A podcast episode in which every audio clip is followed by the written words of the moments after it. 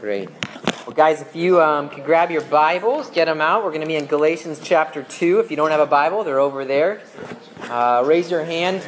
Catherine, Katie, they'll bring you one. They're over there.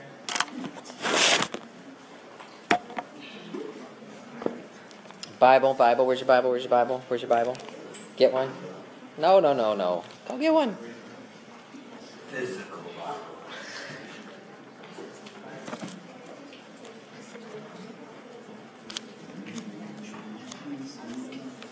Right.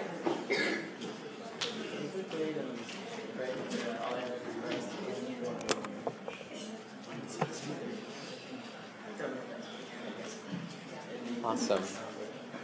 All right, guys. Well, uh, see, that's what happens when you dilly dally. You get left with the little tiny New Believers New Testament Bible. Still works. well, okay. So, question for you guys, not related to Galatians yet. Um, you guys eating okay these days? Yeah, just not this morning. Three three square meals a day, more than three square meals. You you didn't forget to feed yourself this week. You like, oh, that's what I forgot this week to eat. Oh, no, that's that's pretty pretty much happening on a regular basis for you. I it's uh, like I'm like I value an extra hour of sleep a lot more than a breakfast. Right. Well, for you, your your coffee here is your breakfast. Yeah, free coffee at the church. That's Alex's breakfast. So here's the next question: Did you forget to feed your soul this week? We, we don't tend to forget to eat, do we? Do you have a hunger and thirst for God's Word? Do you have a hunger and thirst for wisdom to know how to live your life? Did you forget to read your Bible this week? Did you pray this week? Something we all need to work on. I just bring it up because I'm, I'm talking to someone, a friend of mine, um, older than you guys, and he's you know saying, "Man, I'm just I'm not reading my Bible, just not happening," and I'm trying to text him and remind him, you know, read your Bible, read your Bible. And it's just something we always need to be reminded of. Now, why do I say that? Do I say that because if you read your Bible, you'll be saved? No. Right? Reading your Bible, doing good works doesn't save you. But we should be satisfying an app. First of all, we should have an appetite for God's Word. We should want to know how to live our lives in such a way that we realize what I've got available to me on Facebook and um, school, watching my friends the way they live, that's not enough for me to know how to live a good life. I need God's word to instruct me. So, are we feasting on God's word um, on a regular basis? So, I only say that. Some of us come to church and we're like, oh, guilt trip, guilt trip. I don't say that to give you a guilt trip. Don't be guilty. Okay? Don't feel guilty. If you haven't been reading your Bible, start tomorrow. And I'll tell you again next week. Start tomorrow. Okay? There's always tomorrow. If you didn't do if you don't do it this week and you come back next week, I'll say it again. Start tomorrow. Okay? Start today. Okay, so that's just a, just a reminder, an encouragement. Jesus says, If you abide in me, I will abide in you. We have to be seeking and savoring and abiding in Jesus if we want to live this Christian life. We can't do it on our own. So today we're going to be in Galatians chapter 2. Okay, so in Galatians chapter 2, um, we're going to jump into a really interesting topic, and I, and I love that the Bible is so applicable. That as I prepared this passage, it starts off, and we're talking about something that happened 2,000 years ago between a couple of guys that we don't really know. And yet, as we look at the meaning behind the passage, you're going to see that it really hits us right between the eyes as middle school and high school students living in Wheaton, Naperville, Warrenville, Aurora, Winfield. It's going to hit us here. Okay, so look forward to that. So, here, what we're going to do by way of introduction do you know people who act one way with one group of friends, but another way with another group of friends? Just, yes, you know people like that? Okay, yeah, okay. We know people like that. Perhaps they're one way with their soccer team, and they're another way once they go to their choir practice. Or maybe they're one way at band um, with their friends at band, or they're another way at work. Or maybe they're one way at camp during the summer, and they're another way the rest of the year. Or maybe they're one way when they're around their church friends, and they're another way when they're around their school friends. Um, I'm sure that many of us know this personally, right? We know what it's like to have a friend who treats you one way. You know, we're buddies, we're friends, we're talking, we're chatting it up. And then someone else walks up and it's like something changes. and I'm either I don't exist anymore, or I'm just, you know, not as interesting as I was two minutes ago before someone else walks up and they run over to that other friend, and that friend is now getting all the attention. Or maybe we've even been this person, that we're this person who treats people one way, and then we change the way we treat them around other people. Um, what do you think motivates us to act like that? What motivates people to do that? Maybe we want to fit in. All right, we just want to fit in. And so, how would that, how does that desire to fit in cause us to act one way with one group and another way with another group? So maybe like it might be the idea that you want to feel security with the friends you have with the cool group and also with the not cool group. Uh huh. Yeah. So you want to be, you're more secure with this group, and you want to have more friends, right? Okay. Any other reasons that would cause us to act this way? What do you guys think? How does it make us feel when people act this way around us? What's the result? What's it communicate? Like kind of left out. Definitely. All right. So you feel left out when your friend does that to you. What does it communicate to you? Yeah, Katie. Maybe you don't feel as worth as the other people that your friends go to. Yeah. What they want you to be. So we're changing that. Somehow you don't fit the categories that that other person fits, right? And so you're going to get forgotten and the other person's going to get pursued, right? Yeah. Anything else? Yeah. You start asking if the relationship is genuine. Yeah. You might ask yourself, like, you know, they act like they're my friend, but if this is the way they treat me, I wonder if we really are friends. Have I already touched on, you know, you don't have to say anything, but I'm hoping I'm already touching on something that is real for you. This is something that really, you feel this, you experience this. Well, our word today in Galatians chapter 2 speaks to this situation. So if you're in Galatians chapter 2, look at verse 11. Okay? Ryan, don't make me keep writing, man. You're on the front row. You got the Bible on the ground there.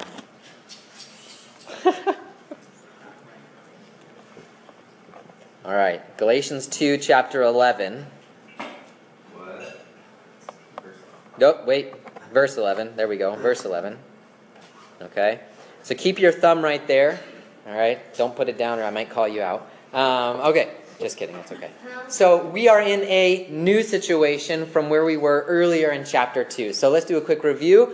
Um, if you're looking at your Bible, chapter 1, if you have a pen and you want to underline anything, there's some important stuff here. Chapter 1, huge problem we see in verse uh, 6. 1 6, Paul says, I am astonished that you are so quickly deserting him who called you in the grace of Christ and are turning to a different gospel.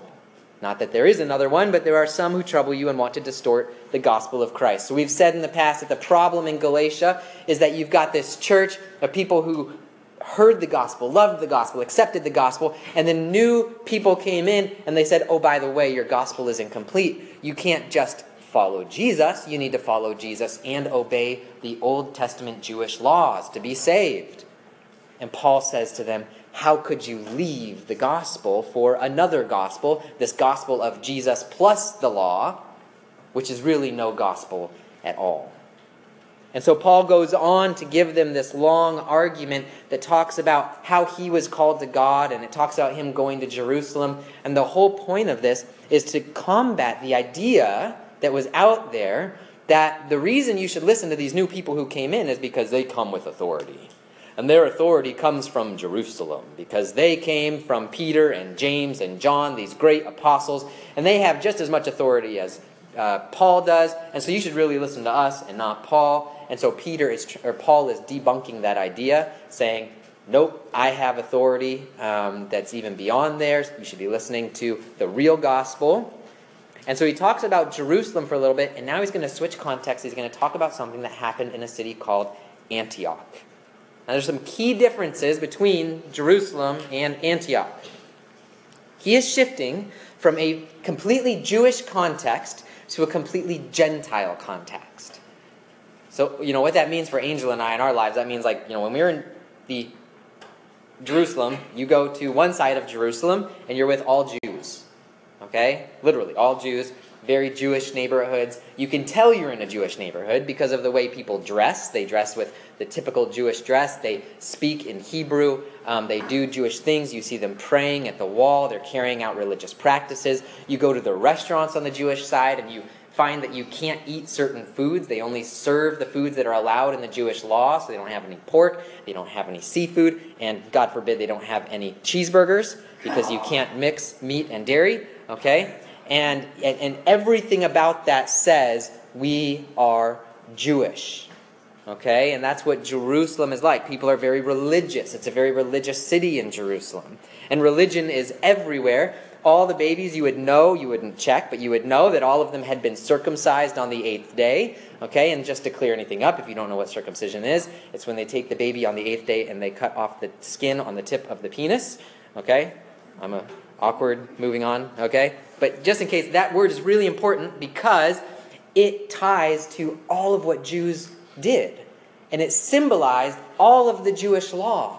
And if you are a Jewish family and you didn't do that to the boys in your family, you weren't upholding God's command for your family. You weren't upholding the law. Okay, so you would assume that that's what was going on with all these families. And the temptation for everybody from Jerusalem was to do exactly what these people did who came into the Gentile congregation in Galatia, which is to say, you can't just have Jesus to be saved. You need to have Jesus plus all the religious laws. That's the temptation in Jerusalem. And so, we already heard that when Paul went to Jerusalem, the whole reason to go to Jerusalem was to make sure that these apostles, Peter, James, and John, weren't teaching that message. The whole purpose was to go and make sure that they weren't telling people that, yes, you really need to have the law plus Jesus to be saved, because Paul knows that is not the gospel. That is being saved by what you do, not saved by who you believe in. And so the context has changed. And it's changed in that not Paul going to Jerusalem, now Peter is coming to Antioch.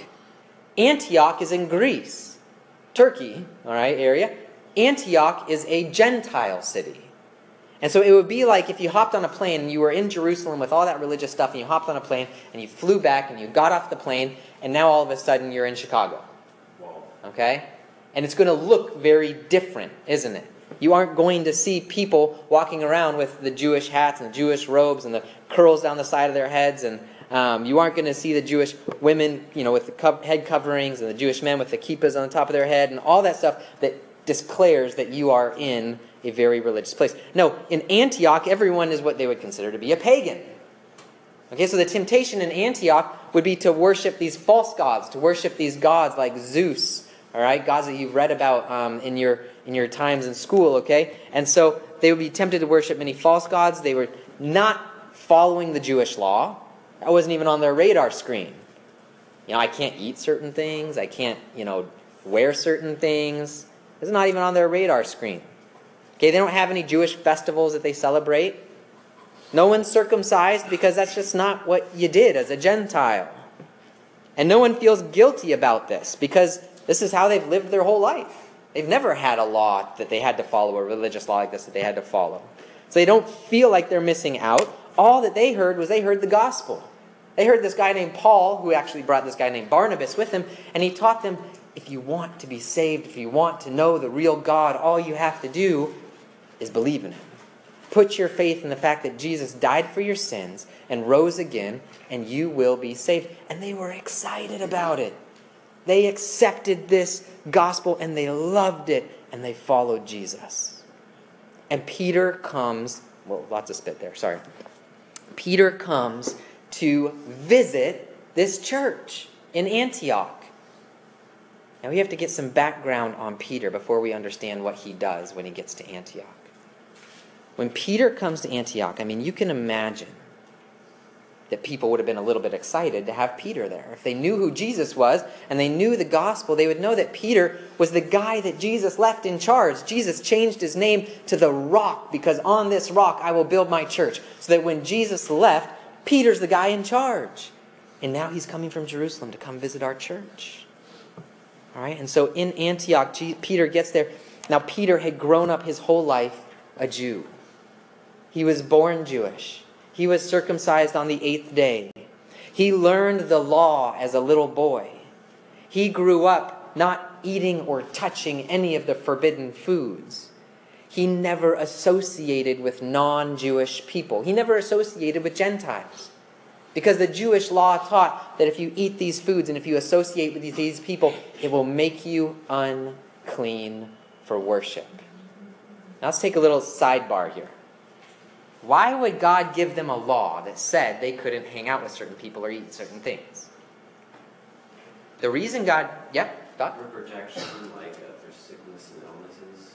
Okay, there was some of that, all right, but we know now that you can eat a pork and eat, eat pig and it's okay. You can eat a cheeseburger, it's okay. I, I would say that the main reason that he did this is because God wanted to teach them one thing, which is that God is holy, therefore you also have to be holy.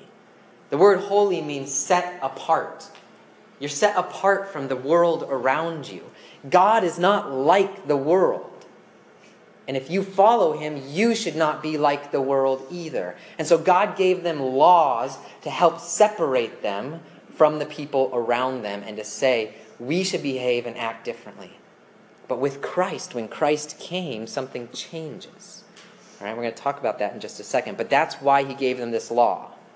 So Peter, then, a, a, good Jewish fisherman, meets Jesus, and he's hanging out with Jesus, and Jesus says this in Mark chapter 7. He says, There's nothing outside a person that by going into him can defile him. But the things that come out of a person are what defile him. And he's talking about the things that come out of your heart, what you say, what you do. That's what makes you defiled. And it says in verse 19, Thus he declared all foods clean. This was a very important day, all right, in the life of people who follow God. Because it was on this day that God said, cheeseburgers for everybody. Okay, so Jesus is saying, nothing you eat can make you unclean. Right? This, yes, God made these laws for a certain season, and it was to communicate something to you. You should be different from those around you. But now that Christ has come, something has changed. You can't be made unclean by what you eat. You can't be made unclean by who you hang out with. What makes you unclean is what comes out of your heart. It's sin. Sin is what makes you unclean. Now, Peter heard that, but we know that Peter didn't get it. Because after Jesus dies, and Peter is sent out, and Jesus has told him, You are going to go out, you're going to be my witnesses to Jerusalem, Judea, and to the nations. He's saying, I want you to go out to all people. Peter didn't get that either. Because Peter is going up on his roof to pray, and as he goes up to pray, he gets really hungry and he asks someone to make some food for him. And as he's waiting for the food, he falls asleep. And as he sleeps, he has this vision. Two or three times this vision happens. He sees a giant sheet full of animals coming out of heaven. And in that sheet are animals that are considered to be unclean animals that Jewish people should not eat.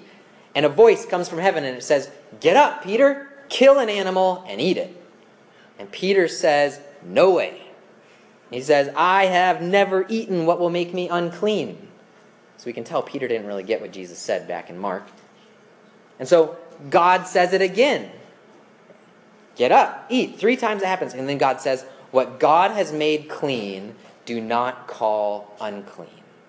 Whoa. Whoa. It's clean now. God says it's clean now. So Peter is thinking about this, and he's like, man, this is really weird. And then three guys show up, they knock on the door, and the Spirit speaks to Peter and says, Peter, there's three guys at the door, and you need to go with them.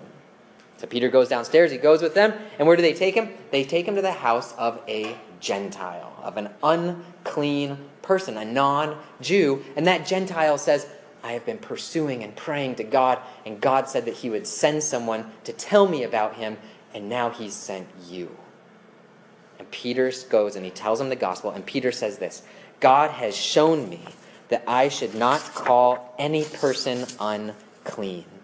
And God accepts everyone, Jews and Gentiles, who choose to follow him. So Peter's come a long way. Peter went from saying, I won't even touch anything unclean, to now he realizes, whoa, God made it so that even the Gentiles can be clean. These people that I've been avoiding my whole life. And so now we fast forward, and Peter is in Antioch. Now, in Antioch, we have a mixed group of people. We have Jews, we have Gentiles, and we have this church, and it's a beautiful, wonderful thing, and they're worshiping together. And here's what happens. Look at chapter 2, verse 11.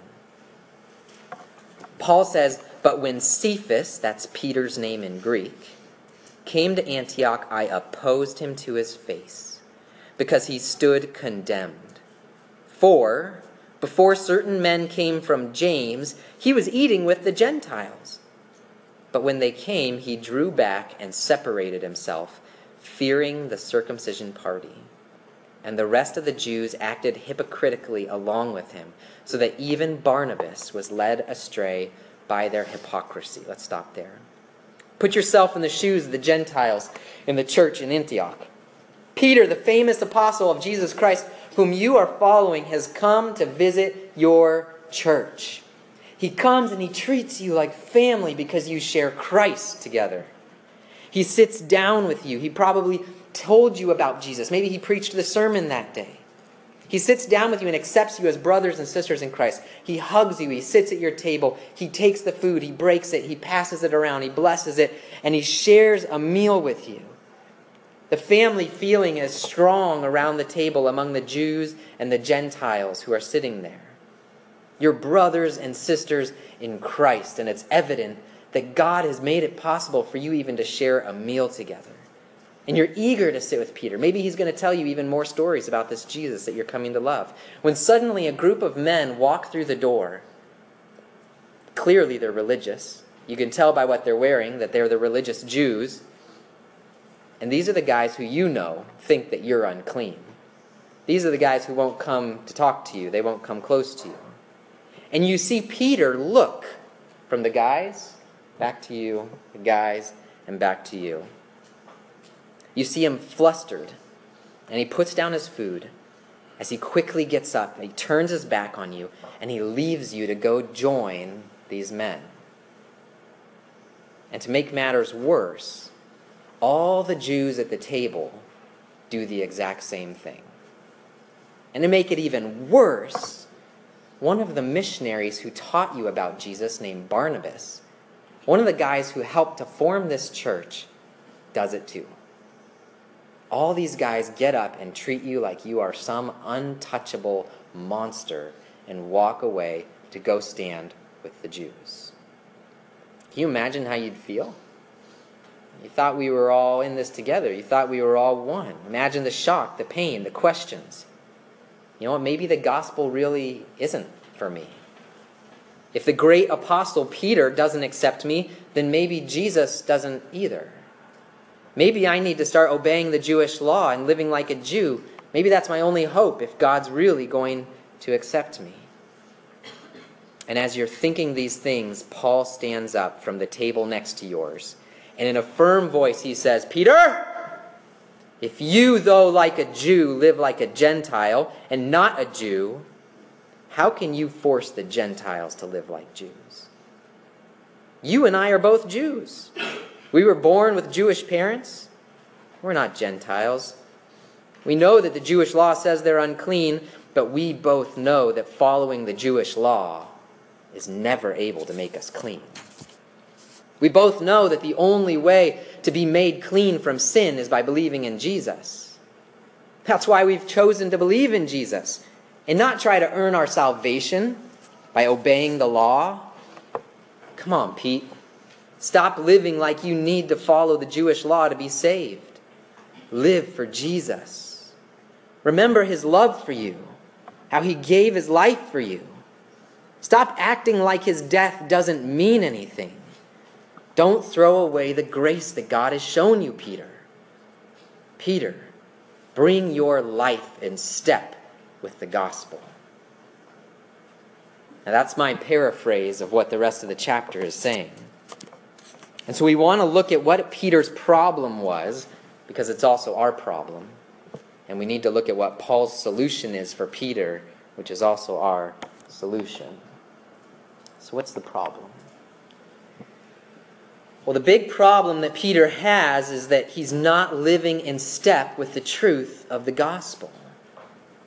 All of us, the gospel says, are accepted by God through Jesus Christ. And God is the one who makes us clean when we believe in Jesus.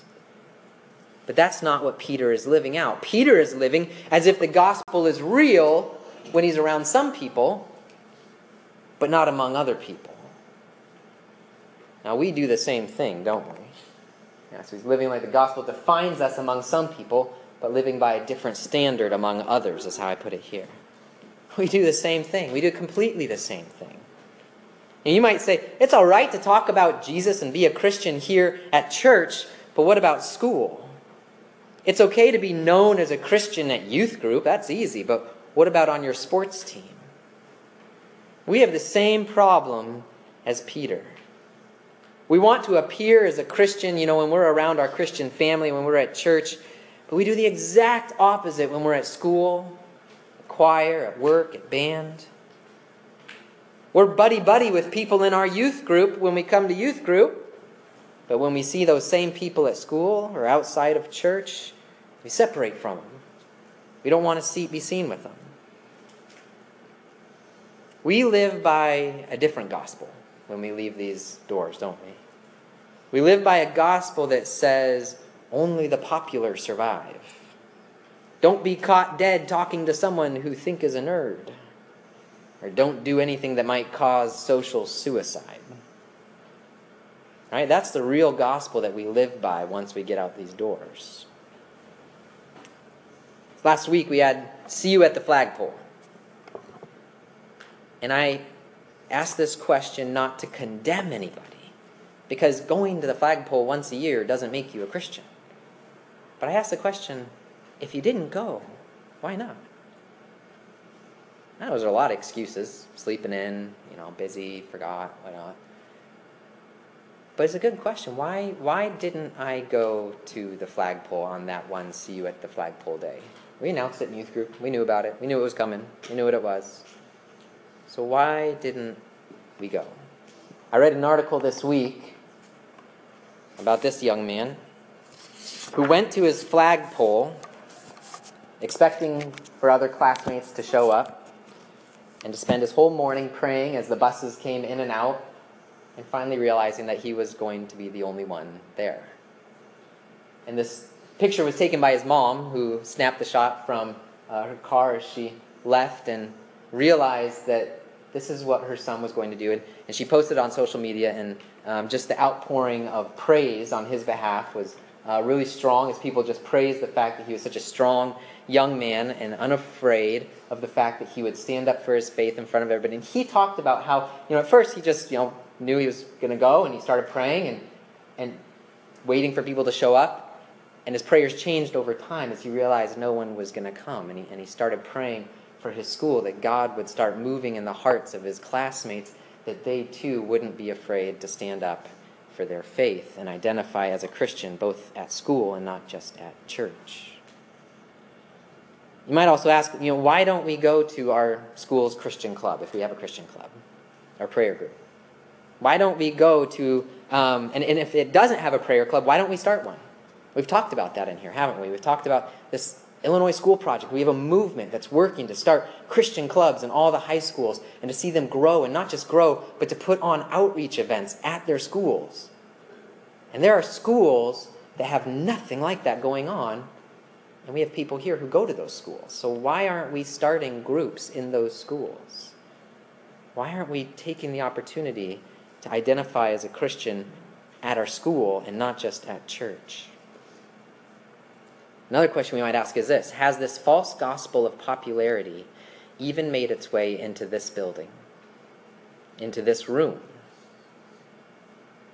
Is it possible that even here at church, you won't talk to or associate or hang out with certain people, your fellow Christians, because they're not cool enough? Now, my answer, based on my observations, is yes. Why else would we walk into a youth room at 6:30 and some one person, our same grade, is sitting on a couch? Why else would we go and sit on the complete opposite side of the room and get our phone out and wait for our real friends to show up? I would say that our group has been infiltrated by this mindset that even here at church, we live by a false gospel. We live by a gospel that says only the popular survive, that salvation is through popularity. So, again, I don't say this to condemn you. It's just another indication that we are sinners in need of grace. And this is an area where, as middle school and high school students, we desperately need God's grace. We need to grow and we need to change. Now, why do we do this? Why do we act this way? Well, why did Peter act that way? Why did Peter get up and leave his Gentile brothers and sisters in Christ and go over to the circumcision party? It says very clearly um, in yeah, fearing. There in verse 12, he says, he separated himself fearing the circumcision party. So we do it out of fear. Peter feared the circumcision party, which is not really a party. It means it's a group. If that was a party, I wouldn't want to go to that party, really. Uh, it's a group of people, the circumcision party, and he, he left them out of fear. And that's the way that we live too, isn't it? That's why we ignore someone who's our same grade when we walk into the youth room and it's just two of us in the room. That's why we don't go to the flagpole that one day. You know, because we know that the flagpole is right where the buses pull in, and right where all of our friends are going to go past, and right where everyone drives past us and sees us praying there. That's why we don't really go to the prayer club in the morning. You know, we could say, well, it's early, it's before school, I don't know anybody, I don't know where it is, but those are all excuses. Those are things that we can quickly get over. But isn't that the reason why we don't go? It's fear. And that's why we ignore our friends from church when we're at school and act like we have no connection to them. Because at school, they're just a nerd. Uh, Christianity has nothing to do with it. That's not what bonds us. We're pursuing popularity. So we're motivated by fear. We're afraid of what people are going to think of us. We're afraid of appearing uncool. We're afraid of what's going to be said to us or about us if people see us standing at the flagpole or hanging out with certain people. So, what's the result of that sort of behavior? Well, the result is division. We communicate to both our Christian friends and our non Christian friends that the gospel doesn't really bind us together. That's not really what unites us. That's not really what's most important in our lives. What Paul calls Peter out on is he says, when you act this way, you live as if Christ died for no purpose. You live as if the gospel is nothing, that Christ's death means nothing, and that what really matters in life is who you hang out with. What really matters in life is who are your friends. And this rips the church apart. It rips friends apart. It rips relationships apart and it leads people to hell. For us to teach one another, to demonstrate for our non Christian friends that our Christianity really doesn't bind us to our friends, that it's really popularity that is important, it leads them to hell and it leads us to hell. Because it shows that we don't really live by the gospel, which calls into question the fact of, of whether or not we really believe the gospel in the first place. So, what's the solution? What are we going to do?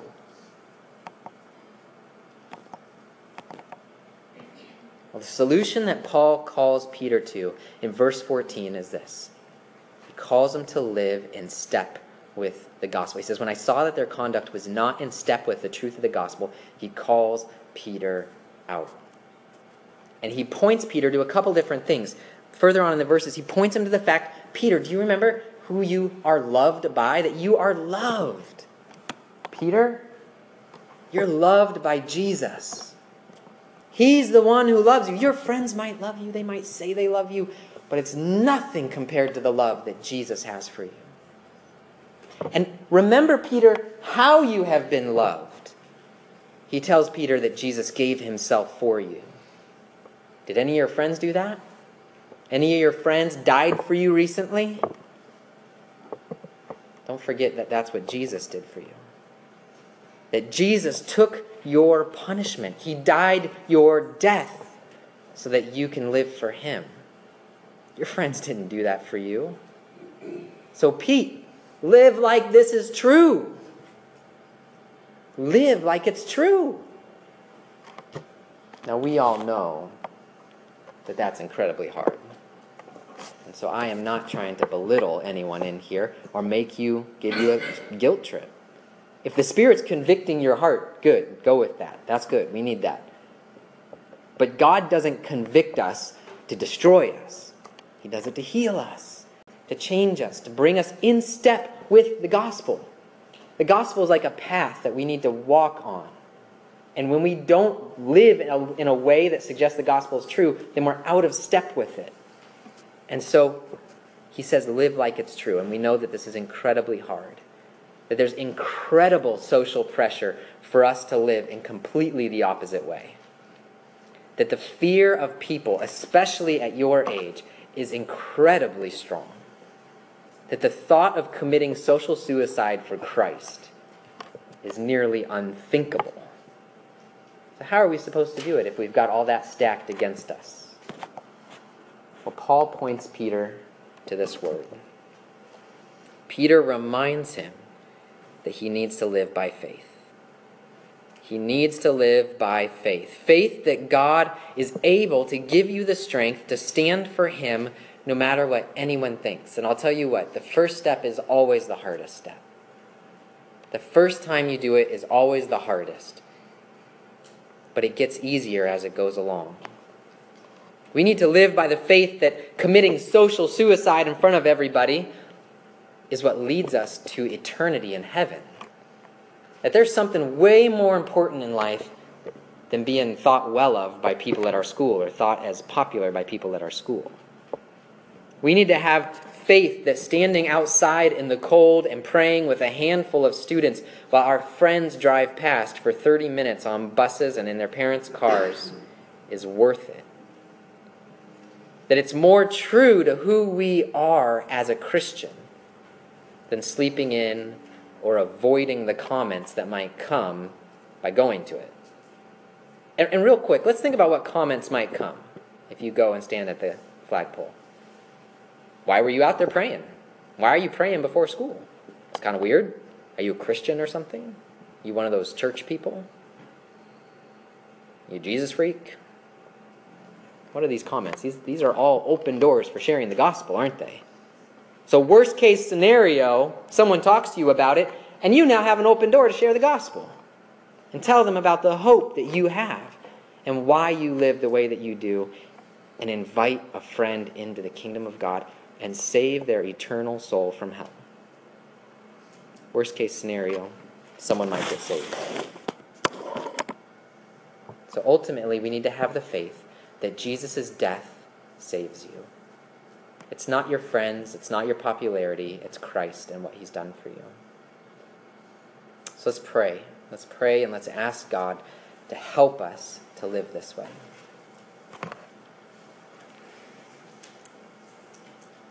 Father, you know our hearts, and I believe that none of us is free from the sin of association, thinking that we have salvation by association, salvation by who we hang out with.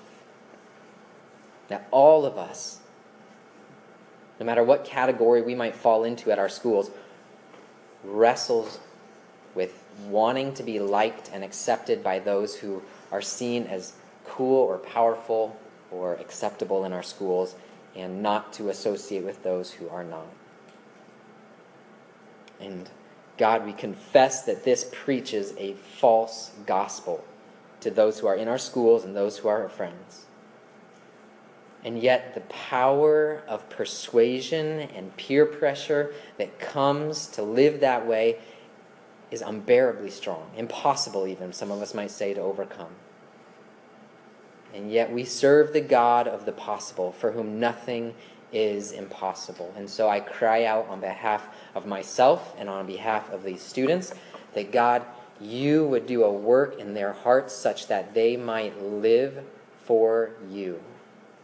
That they would find their identity first and foremost as a follower of Christ, and that that would play itself out in their unashamed affection for you.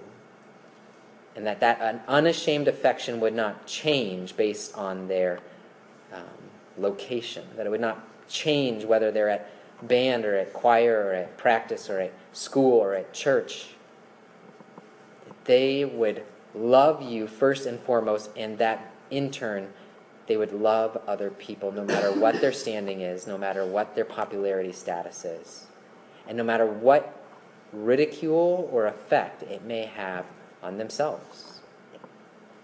God, give us the strength to live in step with the gospel that says that we are saved by faith alone in Jesus Christ alone. I pray these things in Jesus' name. Amen. All right, guys. Well, as you go, I encourage you think about this. Think about what has convicted me. Talk about it with friends. Talk about it with your um, small group leaders, because we're all in this together. Again, like I said, we don't do this to condemn. We do it because when God points out sin in our lives, it's grace, so that we can see it, so that we can change. Go. Have a good week. Look forward to seeing you guys on Wednesday.